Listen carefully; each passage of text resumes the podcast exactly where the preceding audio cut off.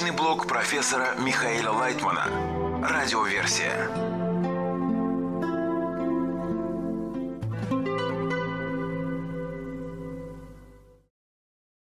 Материалы персонального блога Михаила Лайтмана от 9 сентября 2022 года. Как постичь первоисточники? Реплика. Бывает так, что после урока по учению десяти сферот ученик говорит «Я сижу на уроке по ТЭС два часа и ничего не чувствую, хотя очень сильно стараюсь». Ответ. Ничего не сделаешь. Он может сидеть еще два часа или еще два года. Это так просто не пройдет. До тех пор, пока в нем не появится свойство отдачи, он тест не почувствует. Реплика. Когда мы начинали изучать книгу Зоор, было ощущение, что нам раскрывается необычная вещь. По крайней мере, люди так считали. Ответ. Потому что они думали, что сейчас им будут открываться всякие чудеса, раскроются небеса, будет происходить что-то театрально-божественное. А оказалось, что Зоор говорит о том, что постигает человек, который раскрывает себя. Ведь для этого человеку самому надо раскрыться – если этого не происходит, Зор остается скрытой книгой. Потому говорится, что это тайна. А как ее раскрыть? Раскройся сам, и тогда ты увидишь, что в той мере, в которой это происходит, она раскрывается в тебе. Реплика. Но люди чувствовали это как некую внутреннюю вибрацию. Ответ. Это просто некоторое девичье волнение. Вот и все. Чисто людское представление. Из беседы у меня зазвонил телефон. Правильное приложение усилий. Радиоверсия. Сокращать падения и подъемы. Вопрос. Вы говорили, что клипа как бы растягивает время. Что это значит? Ответ. В нашем мире это возможность растянуть или сократить время. Вопрос. Но в духовном нет времени. Как там работает клипа? Ответ. В духовном мире это состояние, так что не переживайте. Все равно мы можем четко использовать время, сокращать его. Оно зависит только от того, насколько мы связаны между собой, и во взаимной связи можем сокращать и падения, и подъемы. Из телевизионной программы «Духовные состояния» 21 августа 2022 года. Радиоверсия. Истинное состояние Творца и Творения. Но знай, что разделение в духовных объектах не происходит иначе, как только в случае изменения формы. И как материальные сущности удаляются и соединяются друг с другом отдалением места или приближением места – так духовные сущности отделяются и соединяются отличием формы и уподоблением формы. И помни это, так как это главный ключ к науке. Учение десяти сферот, часть первая, сокращение и линия, глава первая. Вопрос.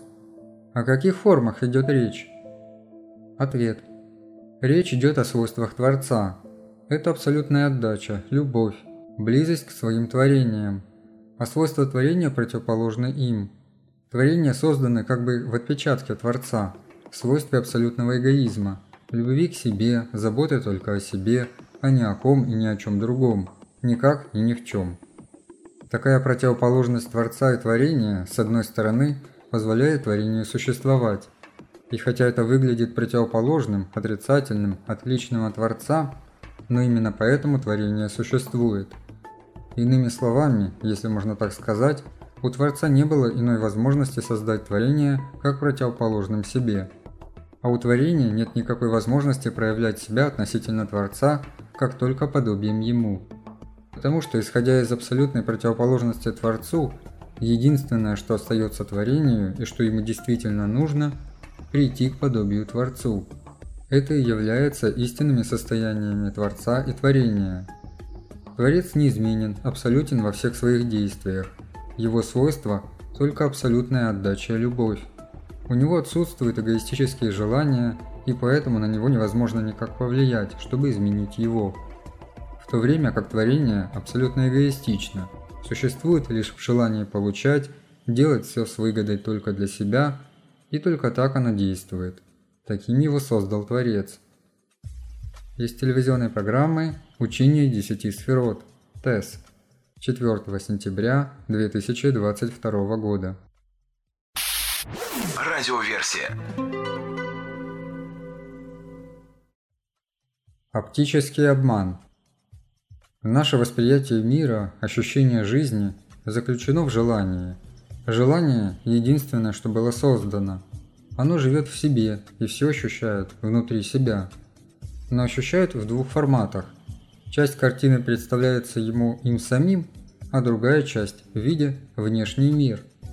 Так мы воспринимаем в своем раздвоенном желании, внутреннем и внешнем, себя и окружающее – Картина реальности делится на круги, расширяющиеся изнутри наружу. Душа, тело, непосредственное окружение, далекое окружение. На самом деле все это ощущение и оно во мне, внутри моего желания. Выводы. Если я хочу изменить мир, то мне надо изменить свое желание. Ощущение мира зависит от него, и вообще мир – это ощущаемое в нем. Мир, кажущийся мне внешним, Иллюзия. Весь он в моем желании, только я сейчас этого не чувствую. К части себя самого я отношусь как к чему-то чуждому, постороннему, природе и человечеству, и в результате такого отношения страдаю. Я сам не знаю, какой вред наношу себе химерой внешнего мира. Это ошибка, оптический обман. Казалось бы, передо мной чужие люди, которыми можно пренебрегать, но в действительности я просто не сознаю, что тем самым несу беды и проблемы самому себе. И ведь этим наполнена вся моя жизнь.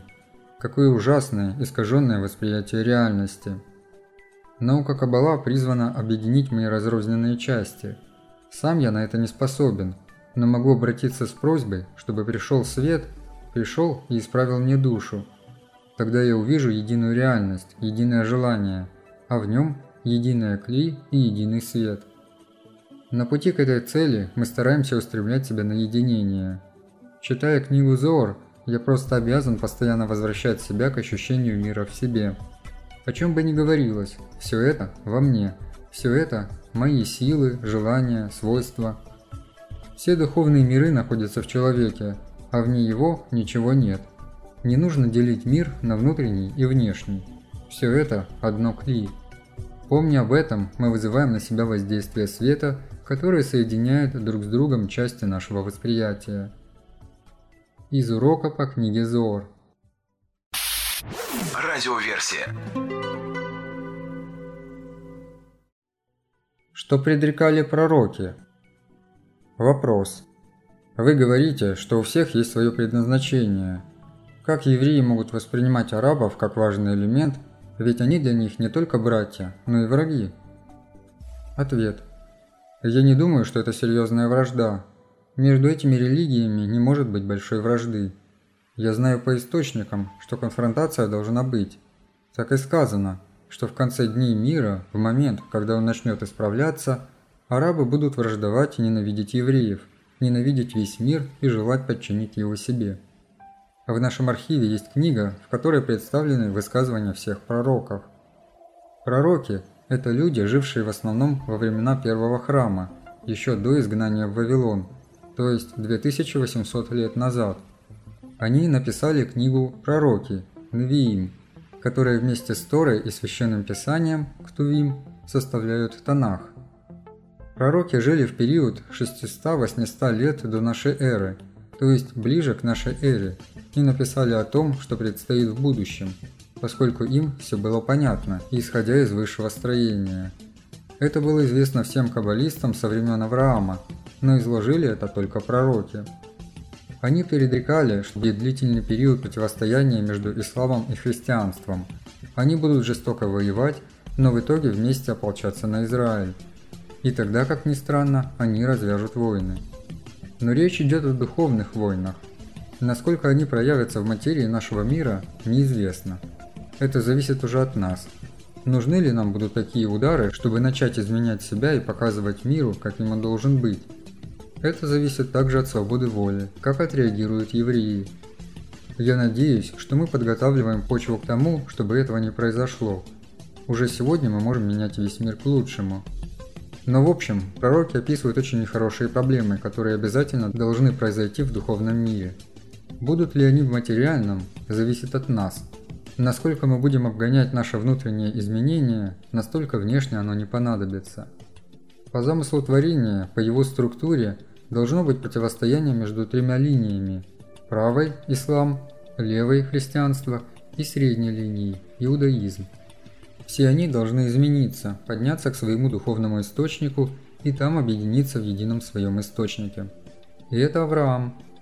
Авраам – это высший порцов Хесед, то есть высшая деталь в высшей схеме, которая должна исправить весь мир, представляющий собой весь бывший Вавилон – в свое время Авраам смог исправить только один узел всеобщей системы мироздания, то есть только часть Вавилона, которая ушла вместе с ним оттуда. После всей этой пертурбации в течение 4000 лет группа Авраама прошла огромную подготовку, а также весь мир, то есть весь бывший Вавилон, который рассеялся по всему миру, прошел очень большие изменения. И теперь той же силе, называемой Авраам, с его учениками, которыми являемся мы – можно исправить и показать миру его правильное состояние. На сегодняшний день это вполне возможно объяснить и выразить, поскольку уже есть основа. Я считаю, что за годы существования Бней Барух мы уже создали ее. Не хватает, может быть, нескольких последних штрихов, но их всегда будет как бы не хватать. Всегда можно улучшать и все больше приспосабливать методику для масс. Этим мы и занимаемся. Из беседы у меня зазвонил телефон. Арабы и евреи. Радиоверсия. Такая у нас судьба? Вопрос. Мы, в принципе, осознаем, что природа гармонична. Еще в школе мы изучаем всякие пищевые цепочки, видим, как одно связано с другим. На этом была основана наука бионика, когда я смотрю и как бы копирую то, что вижу в природе – Например, вертолеты, наверное, создали, потому что стрекоз видели. Птиц видели, создали самолеты. Жуков видели, создали машины. Почему все это сводится к тому, что машины превращаются в танки, и все наши научные достижения так или иначе идут на вооружение? Ответ. Потому что для того, чтобы взять от природы примеры и создавать их, нужны естествоиспытатели, ученые, которым интересно. И они создают то, что есть в природе, в механике. Но потом приходят другие люди, которым на природу наплевать, и они желают использовать эту механику для того, чтобы покорять, управлять, насаждать, и этим заканчиваются все добрые побуждения. Реплика. То есть мы берем что-то положительное из природы, строим из этого то, что надо для нашей жизни, а это все так или иначе забирают потом плохие дяди и делают из этого орудие войны. Почему? Ответ. Потому что наша природа такая. Вопрос. Почему мы отдаем им это? Почему мы соглашаемся? Ответ. Потому что они умеют обманывать. Они стоят у власти, у них армия, сила, деньги, все у них. А у таких людей, наивных, добрых, которые желают просто понять, как устроен мир, у них нет ничего, кроме своих мозгов и слабых рук. Вопрос. Это судьба нашего мира? Судьба такая, что все так или иначе туда пойдет? Ответ. Да, пока мы не исправим природу человека. Вопрос. Мы начали с того, что природа гармонична, и все это понимают. Почему мы не берем от гармонии природы? Мы копируем то, что она создала, и создаем что-то для себя. А почему в нас не входит что-то от гармонии, от основы природы, что она гармонична? Ответ. Мы не можем эту гармонию соблюдать. Мы не в состоянии ее обнаружить, видеть, изучать. Мы не можем ей подражать. Вопрос. Потому что мы обратные ей? Ответ. Да. Реплика. Но знания мы получаем об этом. Ответ. Но что с того, что я знаю, что в природе так устроено? Я не могу это соблюдать. Реплика. А как сделать, чтобы это стало главным? Сначала взять гармонию природы, а потом уже все технические изобретения. Ответ. А для чего? Зачем мне брать от природы какие-то ее законы, возможности, для того, чтобы отдавать другим, для того, чтобы сеять добро? Зачем это мне надо? Реплика. То есть мне нужно повелевать и властвовать? Ответ. О, для этого я все буду изучать, и мой эгоизм будет меня подталкивать к этому и давать все возможности. Вопрос. То есть вот это и есть наша природа? Ответ. Конечно. Вопрос. Тогда почему вы все время взываете к другой природе? Ответ. Я хочу изменить человека. Вопрос. Как? Ведь наша природа такая. Ответ. Нет, есть возможность изменить. И тогда уже мы будем действительно все делать в подобии природы, доброй, высшей природы. Вопрос. Тогда к этой доброй высшей природе мы пойдем прежде, чем будем что-то создавать? Ответ. Конечно. Мы сначала исправим себя, а уже потом будем брать что-то от природы и подражать. По-настоящему подражать ей. Вопрос. То есть это не фантастика, перевернуть свою природу и сделать ее подобной природе? Ответ. Без этого мы не выживем и все равно будем обязаны себя изменить. Реплика. Сейчас вы все время говорите, мир стал взаимосвязанным. Так или иначе, это все видят. Ответ. Это для того, чтобы показать нам, что нам некуда деваться. Вопрос. И это будет все больше и больше? Ответ. Да, и никуда не денешься. Мы увидим, что никаких войн, никаких стычек, никаких преступлений человека к человеку просто невозможно будет делать. Ты будешь при этом проявлять себя как враг всего человечества. Тебе не простят ничего. Мир будет настолько сжиматься, понимать, что ты вредишь всем, что ты не дашь себе этой возможности. И постепенно-постепенно добрые силы природы изменят человечество. Мы пройдем такую стадию, когда нам будет страшно нарушить добрые взаимоотношения. Это первый этап. Вопрос. То есть первый этап, чтобы пришел страх нарушить эту связь между нами? Ответ. Да, сокращение, так называется в Кабале. Сокращение эгоизма. Реплика. Но это я просто из эгоизма боюсь, из своей природы боюсь. Ответ. Да, но нет другого выхода. Я обязан его сократить, иначе меня побьют. Вопрос. То есть я не могу вступить в войну, потому что меня побьют, ограничат. Я буду голодать и так далее? Ответ. Конечно. Исходя из всевозможных отрицательных отношений ко мне. Только таким образом. Вопрос. То есть ты воюешь, тебя закрывают, поэтому ты прекращаешь воевать? Ответ. Да. Реплика. Но ты же будешь чувствовать себя побежденным. Это страшно. Ответ. Нет, это не важно. Тебя таким образом будут учить. Из телевизионной программы «Новости с Михаэлем Лайтманом» 18 июля 2022 года. Личный блог профессора Михаила Лайтмана. Радиоверсия.